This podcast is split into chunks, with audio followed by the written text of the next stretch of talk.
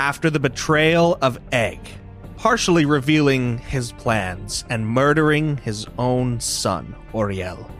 The party was taken to safety by the dissenting ethereals and empowered to stand against their father.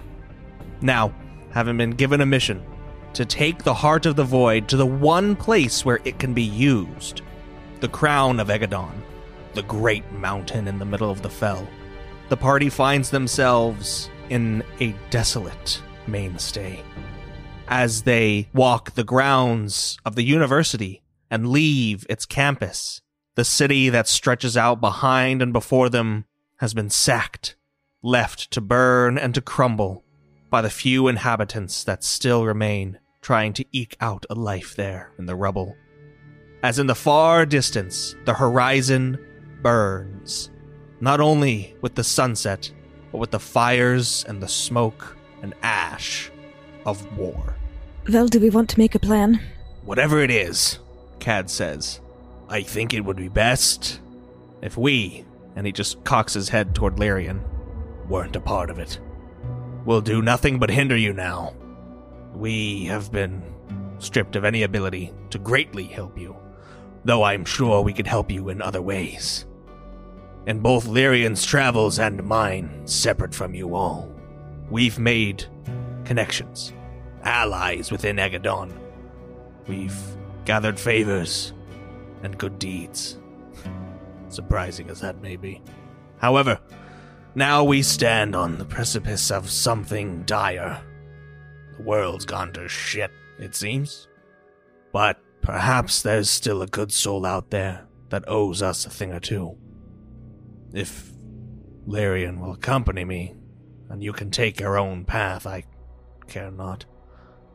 But I propose that we then move amongst these mortal armies, do our best to sway them, turn them, against our truest foe, Egg and his host, in whatever form that takes. I mean, sounds like a plan to me. Perhaps we can find these Kraly as well. That would be of some benefit to you all, I imagine. Whatever you can do, do it. Then, I won't waste time on goodbyes.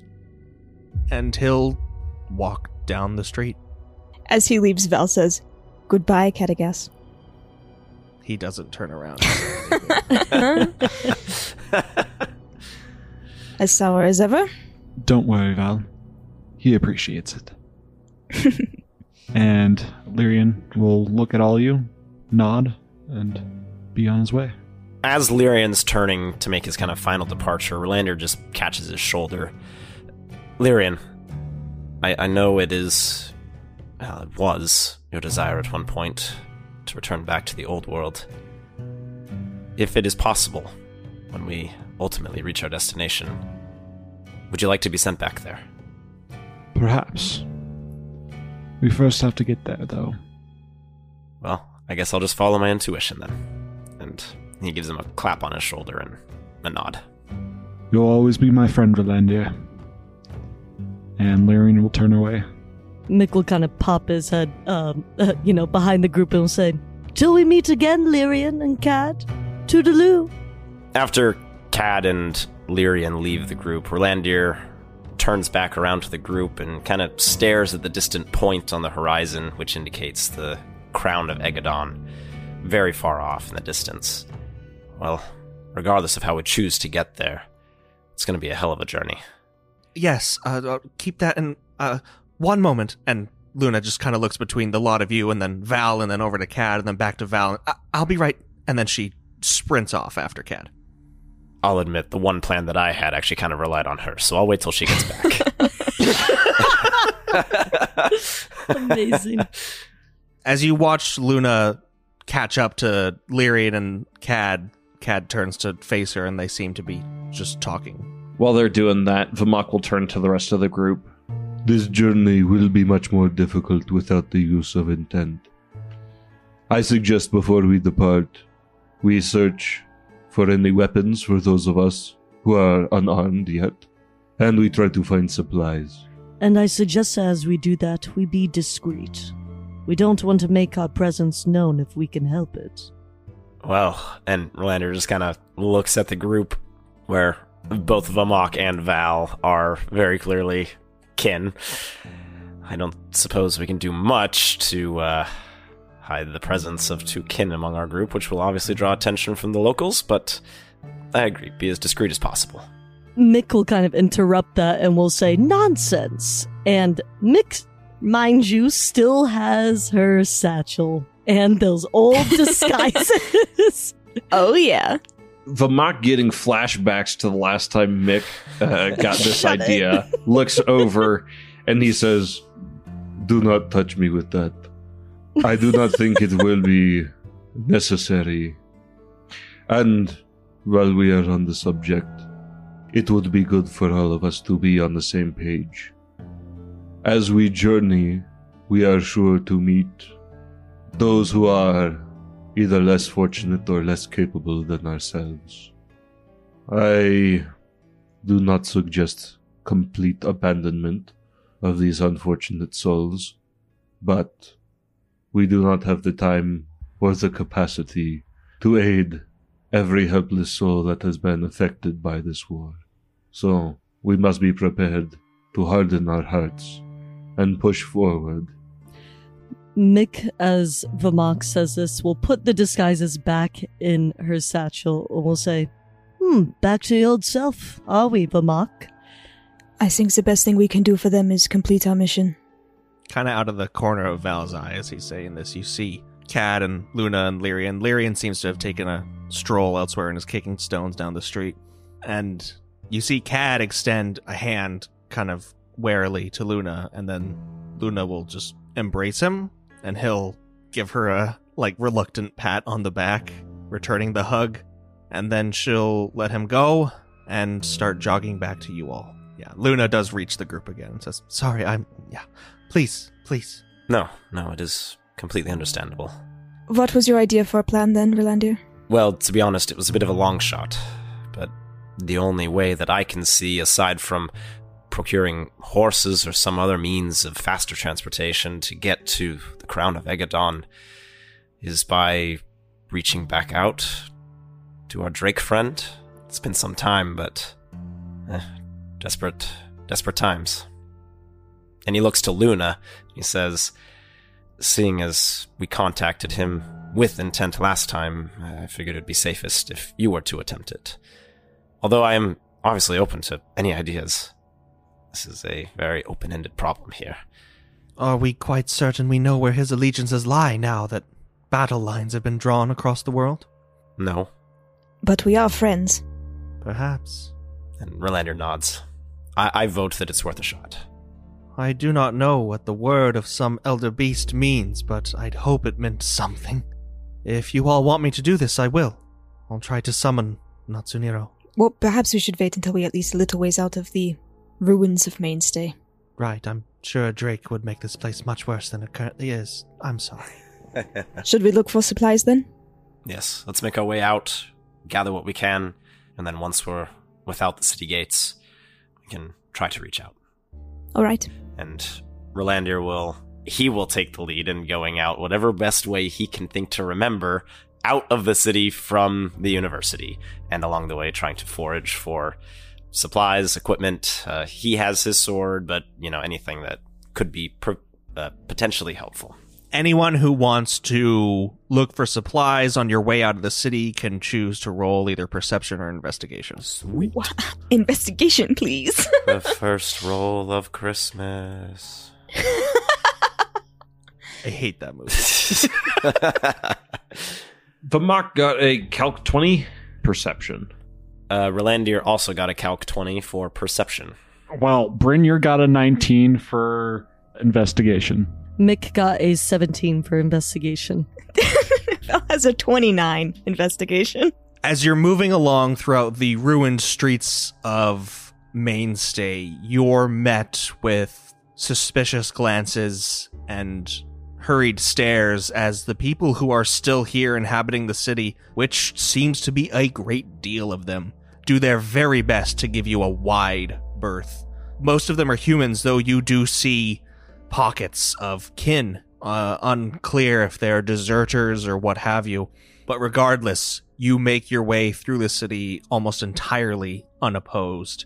Each one of you, in working your way through different houses and down the different tiers of the city, are able to scrounge up a hearty supply of road rations, water, and anything else that you might need to outfit yourselves for the journey ahead. That includes any lacking weapons or armor. Great. Is there any chance of us finding horses in the city? It really doesn't look so. Okay. Not within the city, at least. Having worked your way through the city down and down until you reach the main gatehouse that has just been blown to pieces, you go outside to the outskirts of Mainstay, these little vestiges of the city that are still beyond its walls that have been all but flattened. Only tents and ramshackle shelters remain that seem to be packed, honestly, with refugees that still afford you a very wide berth. How, how far do we want to go before we try to contact Natsuniro? Looking back at the city walls behind them and just kind of the shambles of villages and path before them, Rolandir says, I figure now's as good a time as any. He will need a place to land. Perhaps a bit further then. kind of remembering that he is a very large drake. As you keep going further and further, you see that there's a bit of a crowd kind of paying attention to you, not following you per se, but just kind of gathering at the outskirts of this refugee city that has been erected outside of Mainstay. And as you move beyond its borders, you see them all kind of stopping at the edges there. And Luna turning to you all. This is probably as good a place as any, a ways beyond the borders, and if you don't mind an audience. I don't know that there's anything we can do about it. Let's get to it then. She sighs and closes her eyes and then just reaches out a hand slowly above her, her fingers twitching and then curling into a fist, and then she opens her eyes and looks around and. Well, I told him where we were, I think. Did he respond? No. But he didn't last time either, he just showed up. How long did it take last time? I don't remember.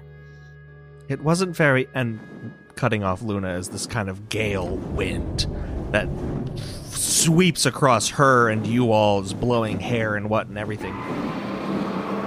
As it whips up into the cyclone that moves a ways down the road, and you see rocks and sticks and like roots from long dead trees being ripped out from the depths of the earth and forming into this creature that then solidifies into this form of a drake that you've seen in the past. This patchwork thing of nature. And it kind of shakes its big head, its, you know, large neck jowls like vibrating, and you see this glowing, like blue ember shake off from its spine and its mouth. And then with these two equally harsh blue eyes, it stares down at the lot of you. And in your minds, you feel a familiar yet invasive presence as it speaks. You have called upon me once again, my friends of yore.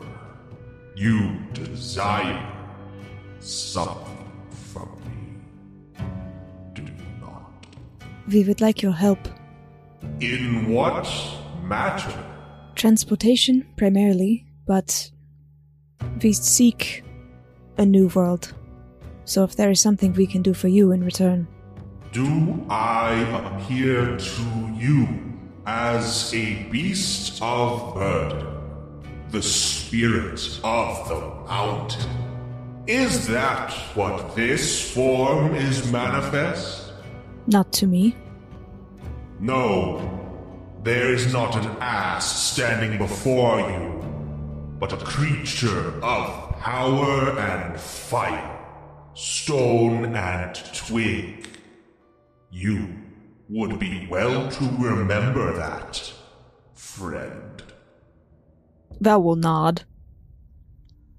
So, tell me, what is it you desire? Truly, be not vague. We need to reach the crown of Egadon. And there is a war between us and it, and we no longer have the use of intent. I am not permitted upon those slopes. I am a spirit of a lesser peak. It would not entertain my presence near it. An old spirit resides there. An old spirit is that of the crown of Egadon. Older than you. Older than your patron gods. Older than the roots that stretch beneath them. Their paltry efforts to conceal the world. Will you help us to set it free then? And gives another shake of his head.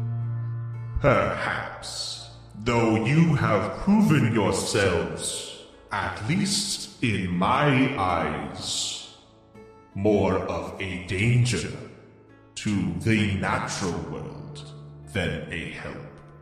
Is there counsel you would give us on that front? Depends. Do I speak as a friend? Shall I counsel as a friend? Please. Then I will give you counsel true. Take your blades and fall upon them.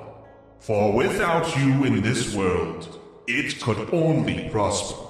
But before doing so, take this message and spread it to all your kind that yet plague it, and instruct them to do the same. And should they not possess blades, then tell them to find the heights from which to throw themselves from, or the depths in which to drown themselves in. You do not have to help us. A friend is always able to say no. I, for one, appreciate your counsel and your wisdom. I understand it, though I do not agree. Friends perhaps share opinions. I dare say we are not friends, and I do not share opinions. You cannot disagree with a fact of nature. Are we not a part of nature to some degree? No, you are not. Very well then. You and your ilk stem from the one that has wrought this. and he spreads his wings and you see that they're in tatters that they're ripped and singed and it's almost like an echo of the horizon that is just embroiled in flame and death and then he folds his wings back to his body and gives another shake of his head I think we are at an understanding then of each other's positions. I am truly thankful for what you have done for us in the past and for what you still do and contribute and are to this world. However, it clearly pains you and the world to aid us in our journey. Tell me, as much as you know, what forces move against the world, against each other upon its face? Yours, for one. What others are you aware of? There's a great division among the ethereals. There are lesser beings as well gathering their own forces, with Vale at the head of them. But I'm sure that there are additional factions, groups that have formatted their own regimes, and honestly, I can't imagine. There are precisely two more. The first is the host that, after this conversation concludes, I will declare for. That being the world before the Ethereals, the one that until now was unseen and unknown to me, even. For this illusory cage has been lifted slightly, and it seeps through, clawing at their veil that they've placed upon it. The other are the forces of the void incarnate, not your betrayer god and his perversion of its magics, no, but something older, the oldest thing there ever was, seeking to reclaim Simply, what was taken from it by those who made you all and here. I will give you a chance before we depart to declare instead for the cause that I declare for. The one of natural Agadon. Before it was given that bastard name. Forsake your ethereals and their gifts and join instead this coalition. Is there not a means to join these two sides together? One seeks to simply alter the veil that has blinded us for time untold, unless we have misunderstood your purposes. To be frank, I won't speak for all of my companions necessarily, but I seek to remove that veil entirely, but I'm not going to write everyone who exists within it out of existence. There are countless people here who have done nothing but live. They don't deserve to be winked out for that crime. But to do so, you must use that. And he just moves his snout down, indicating your hand and the heart of the void clasped within it. Do you have another means of rending the veil? With my claws and teeth, bit by bit. Can we not work together? So long as your goal ends with using that infernal contraption. No. Do you? Kind of cocks his head almost like a dog. Do you know all that it does? All that it is? I don't believe so, no. Do you? I do. I remember when it was made. I remember when the foundations for it were laid. And all I can say, all I am permitted to say, is it is a blight upon natural Egadon. How would you have those of us who lack claws and teeth assist you in your efforts? I believe I already made that point clear. You are no spirits of the natural world. You have no power to rend the veil.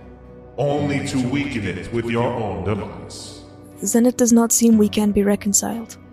That is unfortunate. You will persist then to declare for your ethereals and your own cause. No, I do not think in such terms of black and white. There are many shades, of course, but what we want is not the same. Understood. If we meet again, perhaps it will be as follows, though I hope not. I hope the same. And then Natsuniro just crumbles back into these base elements that made it until it's just a big pile of sticks and stones on the road in front of you. What did our uh, audience think of that little performance?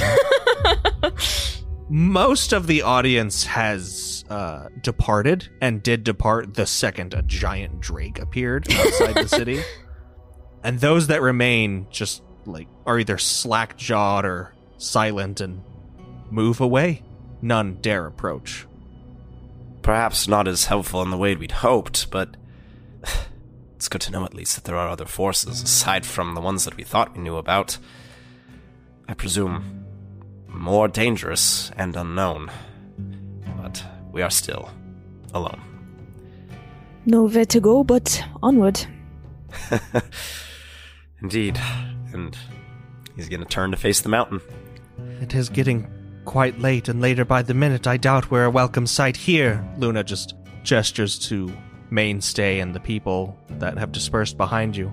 Perhaps it'd be best if we moved along outside as far as we could and made camp. Let's go.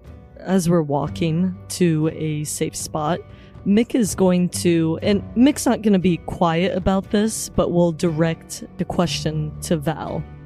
Val, um, I'm thinking of something that Vamok said a little while ago about being on the same page. And it seems that your intentions have changed from what they once were. With the Heart of the Void, I mean. Changed perhaps, uh, solidified more. I. I would like to speak with each of you and know what it is that you want out of this next world. And we can collaborate on that, come up with a plan on how to use it.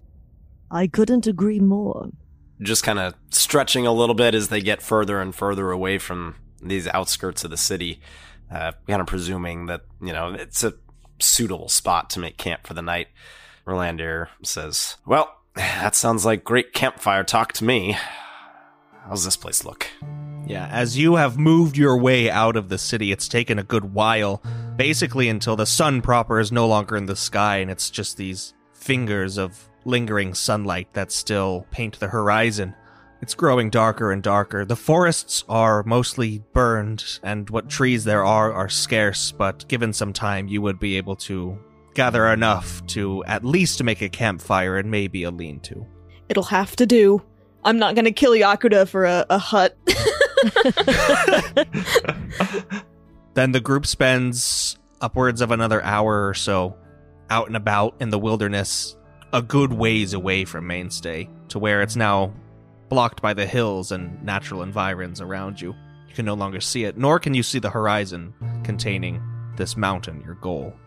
But as night truly then comes upon you, and the first inklings of a fire begin to crackle, you have shelter and food and warmth for now. Well, I don't remember who said it, but I seem to remember someone mentioning that the last peaceful night we'll ever have was back in that cavern before the Heart of the Void. Well, forces of the world are against us, over half of the gods, but something still feels right. And Rolandir is going to instinctively reach into his satchel pocket, and he's going to pull out the picture of the group that Kelneas had made so long ago for them. Then he looks at it, and he remembers the memory, he remembers the time there, but really, not much else means it. He, instead, he really just feels pain and loss, seeing a Fron and the Rotes, Ace, and just kind of without a second thought, he tosses it into the fire. I think that Mick will see this, especially because the the attention was on Rolandir speaking, and we'll say, "What, Rolandir? What are you doing?" And we'll reach into the fire if it hasn't been consumed yet, and we'll try to retrieve the picture. you'll take four points of damage, and the picture is basically half of it has burned. You can really only make out some of the torsos and legs of a few of the members of the party. Rolandir sees Mick jump into the fire practically after it and pull it out. Says, I guess if you want to keep that, it's yours, Mick, but don't you have your own? Why, yes, I do, but I don't understand. These were our friends. And then Mick will actually pull out her copy and will show it again to Rolandir. And Rolandir takes kind of a glance at it and just kind of shakes his head a little bit. And he says, Yes, they are still our friends, Mick, but I don't know. Looking at this now, it brings nothing but pain. Anyways, sorry about that. Uh, we- we're about to have another cheery discussion reforming the world. Indeed, yeah. What is it that um everyone would like to see? Well, it seems that you have an idea of what you want this world to be. Care to share with us? Well, I want to return it to what it was before Eggadon, before Egg and all of the ethereals got involved and crafted whatever this reality is that we are currently living in. But to be honest, I don't really know what that looks like. As I said to Natsuniro, I don't want to, you know, shunt anyone out of existence. We can bring all the living beings in this planet with us to the new one, that is my plan. I I don't know exactly how, but I would like to create, if I can, a more equitable, compassionate, empathetic world. However, Val, wouldn't you agree that if you brought the same people here in this existence, this reality, that they would have the same dispositions that they had in this current world? Would it truly change anything? Well, you see, that is where I get stuck on my own sort of ethics and morality. It is unfair of me to say that I deserve free will and others do not. If I want there to truly be agency, I have to give it to everyone. And I think we were able to see, just recently even, that those same beings whom we essentially had lost trust in are able to have changes of heart. I think they merely need perspective shifts. If Egg has had his hands in us from the moment of our inception, then who is to say that if we remove him from the equation, uh, that weight will be lifted off everyone the same way it was lifted off Vamok? Has it been lifted off Vamok? That is a very good question, Luna, and Rolandir turns to the mock. Vamok looks wistfully into the fire. Is there anything that I could say that would make you trust me again? The weight has been lifted. I feel that Egg is no longer influencing me. He likely has more pressing matters to attend to, and my bond with Tentiver has been reaffirmed. But I have lied in the past. I have deceived. I have betrayed for my own gain. So, I do not know if it will make any difference to you what I say. But, for my own sake, I will tell you the truth. I have no more desire for any of my previous ambitions. I want this to be over. You mentioned your memories of the island have been restored, Vamok. Yes, I agree with the conclusions that I made there. Rolandir, you may recall that we spoke briefly about doing away with the gods. Therefore, we all must choose to be the gods of our own domain, of our own lives, and live it as best we can.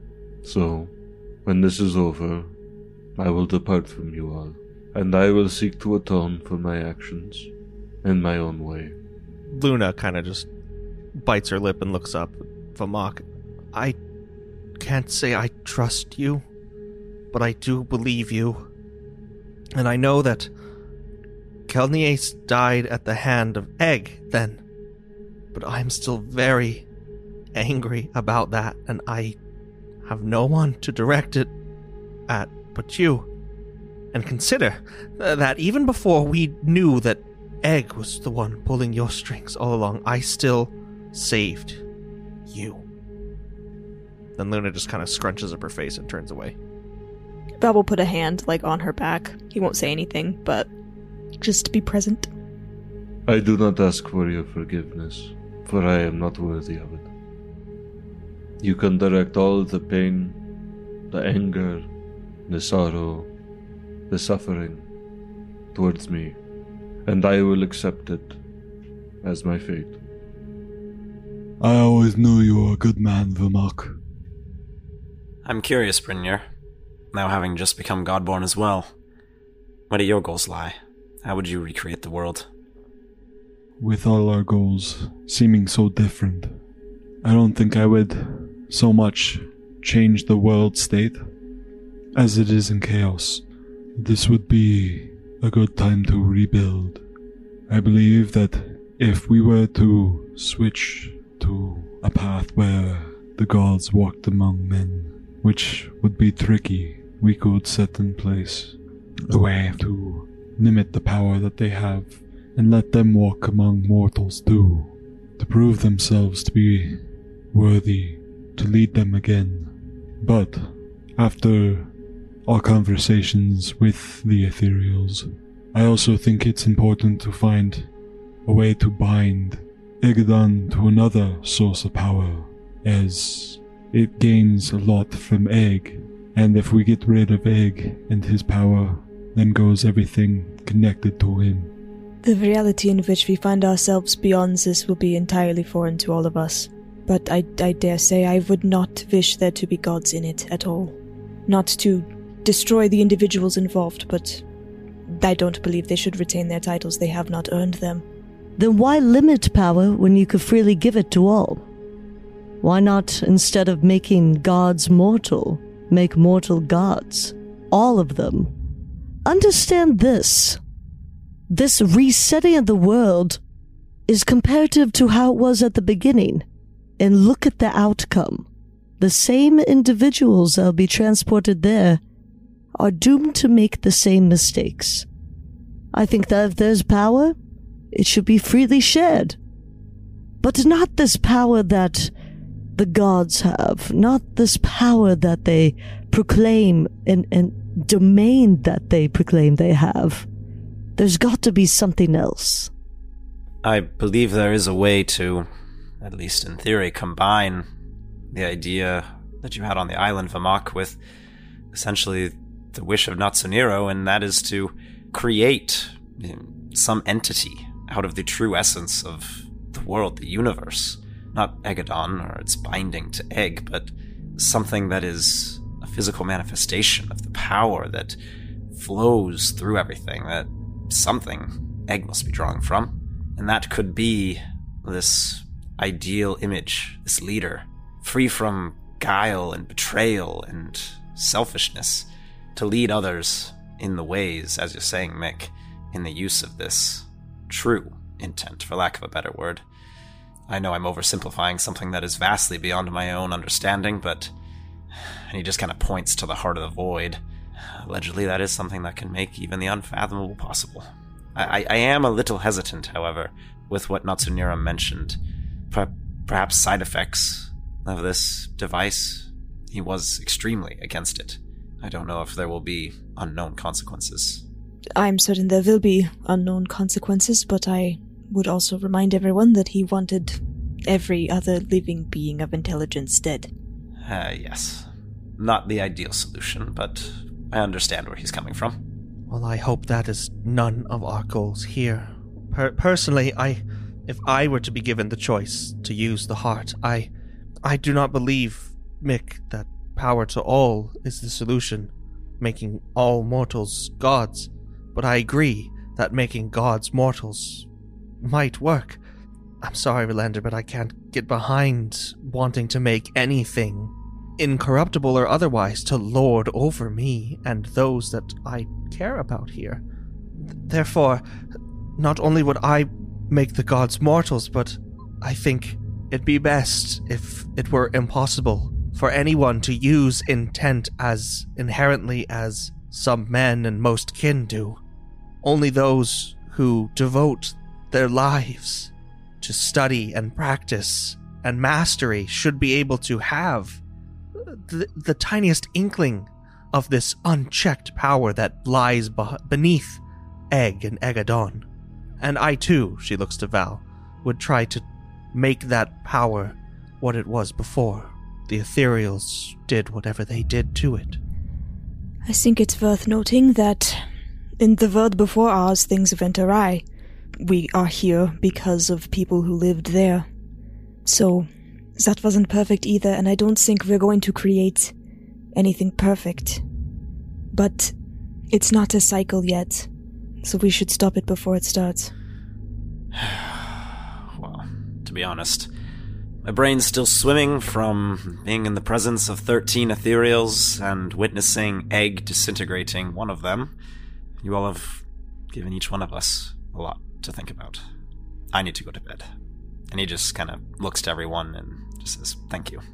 He's gonna go and curl up beneath a little lean to with some leaves.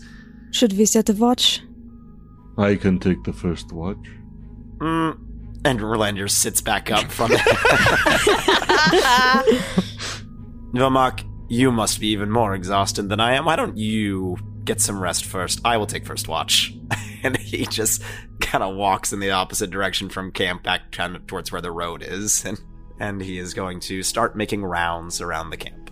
I think it would be best if we can to have at least two people awake at a time. I'll stay up. Uh, responding to Luna, Val will say, I will take second watch then. Luna will nod and kind of jog to catch up with Rolandir at the edge of the camp.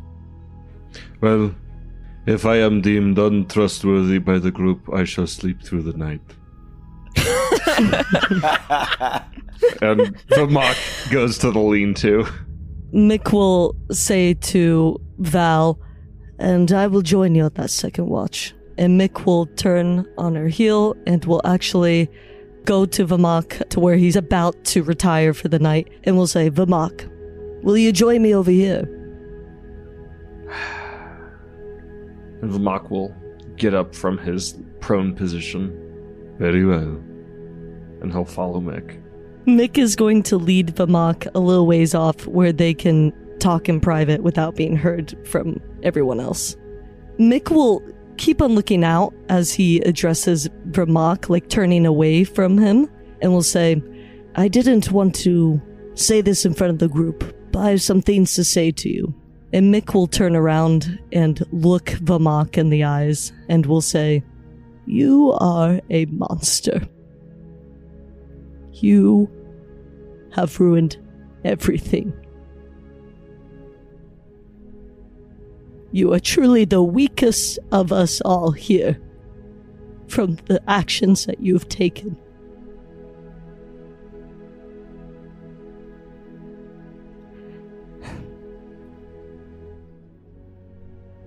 And that's what I would have said to you until I knew that your actions were beyond your own free will. I want you to know that although it's going to be difficult for me to get over this, for you unintentionally killing a dear friend of mine, but I understand all those words, all that anger, all those feelings I've had in these this last day, not even. That I don't want to direct them towards you. I know that that wasn't your choice. And I hope that you can see that too, that you don't blame yourself. But in the meantime, I do have a request of you. If this is truly who you are, use your choices for good. And Mick will will kind of look towards the floor now, not looking Vamok in the eye, and will wipe away some tears thinking about this and rehearsing this to Vamok. And we'll kind of sit there for a second, and if Vamok doesn't respond at all, we'll briskly walk back to camp. As Mick is looking down, taking a moment, Vamok will reach out a hand and place it on her shoulder. And very softly will just say, I am sorry. And Mick will kind of purse her lips as as her lips start to quiver and she starts to cry more so than she was before and will nod her head a couple of times accepting that apology. And Mick will sniffle a little bit and will start to walk towards camp past Vamok. Vamok will pull his fur cloak around him and he'll actually just sit down at the base of a tree. He'll just kind of sit there and, and spend some time looking up at the night sky. Then, as the first watch passes into the second, into the third, and the new day dawns in Egadon, the party is able to make a meal, pack up their things, and continue their journey westward into this hellscape of a world.